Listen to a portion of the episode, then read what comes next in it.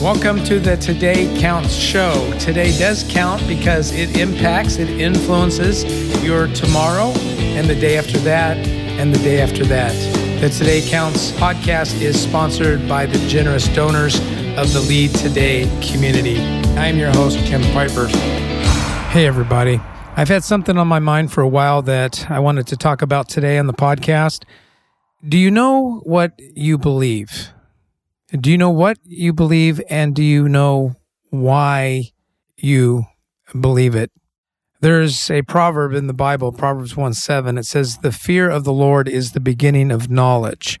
Fools despise wisdom and instruction. I want to read that again. The fear of the Lord is the beginning of knowledge. That's the beginning of knowledge. You know, the understanding that there is a God, there is accountability, there is purpose in life you know, there's meaning and significance. All of this matters. Everything matters. Uh, I don't mean everything matters, but but life matters. The fear of the Lord is the beginning. It's the beginning. It's the birthplace of knowledge. Fools despise wisdom and instruction. So, what we believe, it really does matter. It, it shapes how we think. It shapes how you think. What you believe matters, and it shapes how you think and it shapes how you behave. It, it, determines your focus, it determines my focus, what's important to you, what's important to us. That's what the power of belief does. What we believe, I can say, is really like our treasure.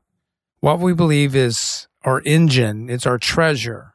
It's it, it, it's where the good stuff is, what we believe. For example, at work, it's your secret weapon at work or it's your kryptonite. It's one of the two. In other words, if you believe in your organization and the leadership of your organization, and specifically the person that you report to, the direction of the organization and the strategy of the organization, you will be at your best. You will perform at your best. Now, if you doubt one of those components, whether it be the organization itself, what it stands for, its mission, its values, etc., the leadership, the direction that it's heading, or the strategy, the how to they plan on accomplishing these things. If you doubt any one of those, your performance will not be the best. So that's an example of the power of belief, at least at work. Let's go home for a minute. Let's take on the idea of home, of marriage, of family what you believe about family, what you believe about the purpose of family, determines the priority, the weight, the responsibility that you place upon it. Now, many don't realize the treasure of family until, well, let's just say it, until they, they lose it or lose part of it. They, they don't realize sometimes what they had until they've lost it and and they never really embraced the whole package. Because see, your view of the home is so important that if you have a, a view of home, a view of a view of family that does not just include the good, but also the bad and the ugly. If it doesn't include that in your belief system, you're go- you're going to have a problem. Because see, belief is stronger than circumstances and feelings. If you have the right belief system, the right core values of what it means to be part of a family, to have a home, your belief will be stronger than your difficulties, your bad days, your ugly days.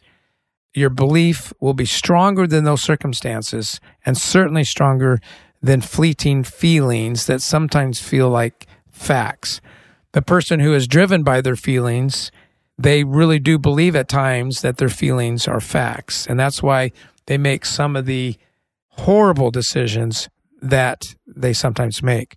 In other words, what I'm trying to say is that believing is becoming. Believing, ing, believing an ongoing thing, not just I believed, but something that I am cultivating, something that I am exercising, something that I am practicing. Believing is becoming. What do you believe and why do you believe it at work and at home? When you believe faithfulness in marriage to the end is more important than your personal needs and secret fantasies, you will invest in your marriage. That's what you will do. You will you will make it a priority. You've probably heard me say this before, but as much as I love my kids and my grandkids, I have invested my relational currency into the priority of my marriage, believing that having a good marriage, a great marriage, is one of the best gifts I could give to my kids or my grandkids, even more so than excellent parenting skills. I believe that there's an overflow of a positive and healthy marriage that blesses everyone who is within that. When you believe that marriage is important and you invest in it, then what that means and what that looks like is you will listen to those who help you do it, who, who help you succeed at it, who will help you to continue on the faithful and serving path. And then you will also, on, on the opposite side, you'll turn a deaf ear to those who give you permission to throw in the towel in the name of happiness. Because after all, you deserve it. You deserve to be happy. That's what they will say. So that's the power of belief. It has the power to build up. It has the power to finish strong. It has the power to be faithful in a marriage until death do us part, but it also has the power to tear apart families, all depending upon what you believe. What about purpose? Belief in purpose. When you believe that life is a gift, you gain a perspective of gratitude and positive energy. I'm going to say that again. When you believe life itself is a gift from God, you gain perspective. And specifically, you gain a perspective of gratitude and positive energy. Even though I have used the phrase already and I use it often, it applies here too. It applies here just the same. Purpose does transcend the good, the bad, and the ugly things in this life. Purpose has the power to order chaos. That's the power that it has. But you have to believe that your life matters and that your life has a purpose. Purpose is bigger than the good, the bad, and the ugly. Purpose is powerful. So, you know what? Uh, many ask me, well, how do I identify my purpose? How, how does that happen? Uh, where, where does that come? And it sounds so weird, you know, to be talking about as a human, you know, what kind of purpose do I have? Well, the answer to that question is at least another article, if not a whole nother book that can be dedicated to purpose. But the simple and most important answer has to do with our relationship to God and others. You know, Jesus said this, and it was, and it has been repeated who knows how many times since. But scripture records Jesus saying this, and scripture clearly teaches that there is a purpose to human life to simply love God and others, to love God and others. Now, when you think about loving God, what do you, you think about? Well, if life is a gift from God and you did not choose to be born, you can choose what you do with your life and and think about that what you do with your life, you have the opportunity to give it back to God as a gift of gratitude to Him for giving you life in the first place. Let's bring out the phrase again. No matter how good, bad, or ugly life can be, it is still a gift because, at least from the Christian worldview, life is eternal. And so this is not all there is. But what I do with my life is my gift back to God and to others. So again, Scripture clearly teaches to love God and others is to live as God intended for you to live. So that's the first answer to, to purpose, the, the simple, broad umbrella answer. But secondly, and more specifically, you know, identifying your gifts, your skills, your strengths, your uniqueness, your resources, and the passion that you have and to take those and to uh, aim those and direct those in service to the same God and others is how you bring your purpose in full living color, in full living color. I believe that belief impacts your ability to be a great employee or a great business owner or a great leader at work. I, I believe that belief has a lot to do with the maybe not the situation of your home, but but what will come of it because of your belief system about home, about family, about marriage, about kids, about those kinds of things. And I certainly believe that belief has much to do with understanding purpose, exercising purpose, and living with purpose in our lives. But you know what? There's one more area that I want to talk about when it comes to belief, and it's your destiny. Your destiny, right? Your destiny. What, what am I talking about specifically? I'm talking about eternity. I'm talking about faith, right? That's what I'm talking about. And faith, you know, it, it seems to be the topic that divides us more than any other. Isn't that interesting? Have you ever pondered that? That that faith, or you know, we like to use the term religion instead of faith, but but faith, yep, what you put your faith in seems to be the topic that divides more than any other. Yet I'm amazed how so many approach this very difficult topic casually and and many privately. So when I ask people what they believe about eternal matters, many of them respond in broad generalities. When I ask probing questions, you know, based upon their answers, I try to get in a conversation. Uh, rarely do I hear anything of substance. It, it's almost as if they're just repeating sound bites that they heard and maybe way back to decades ago, or maybe they're going to still sing sing some sort of, you know, victim song about you know, church hurt or the things that happened to them when, when they were younger and they're still holding on to that rope or really hanging themselves by that rope. But when I ask these probing questions and I'm trying to get a conversation going, I often, not all the time, but I often hear a lack of substance. I, I hear things that are honestly kind of embarrassing for an intelligent being.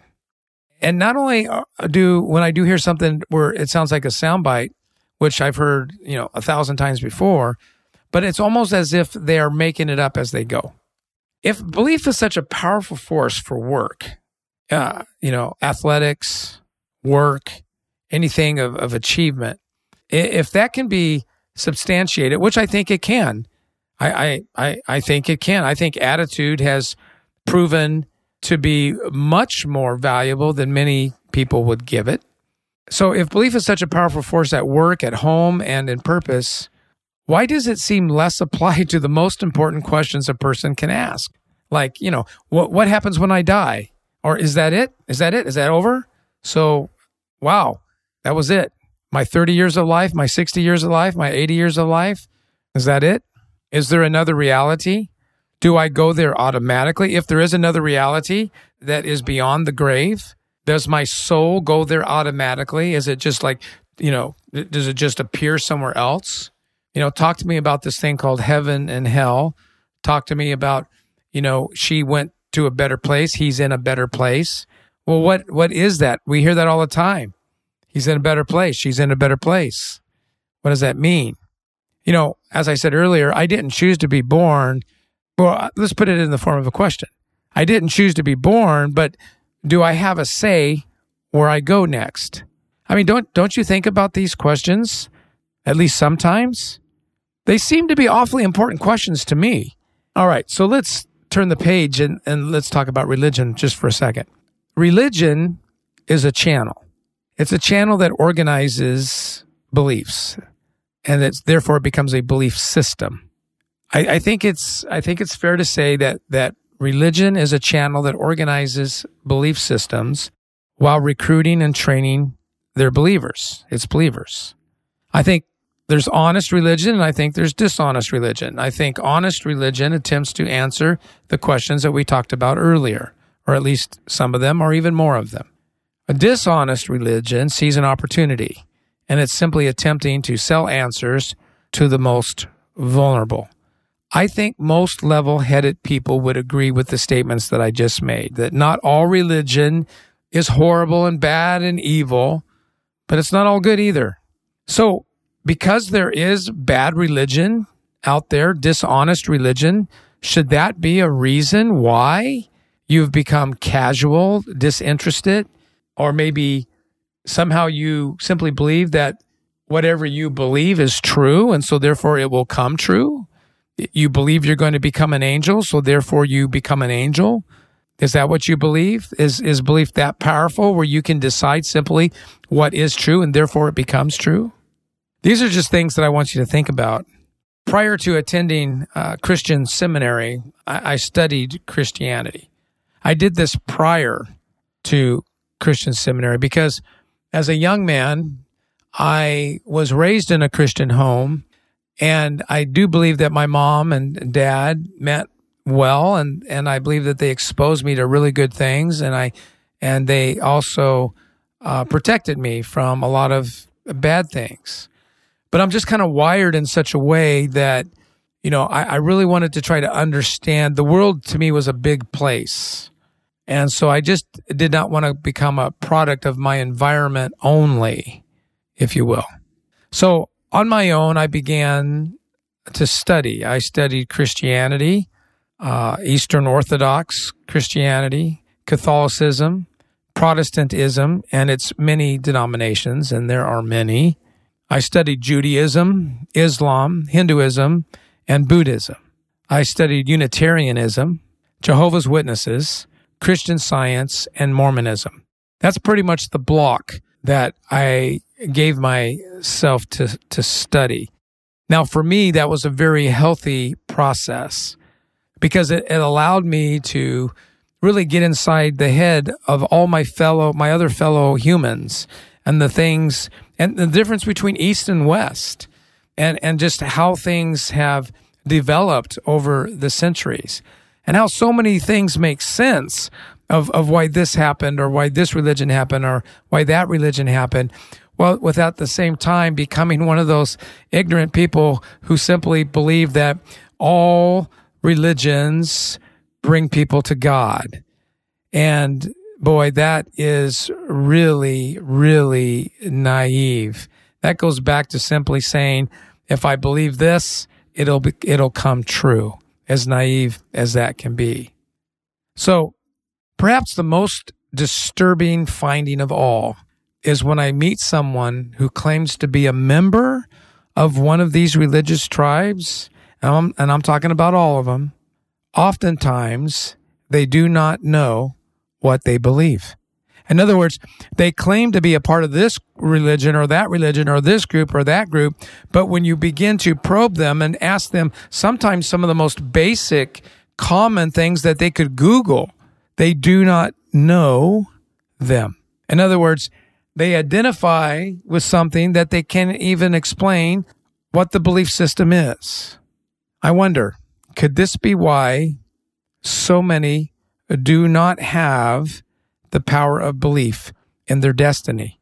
That they simply haven't really dived in to the most important question of all. More important than career, more important than tomorrow, more important than the troubles of the day. Something to think about.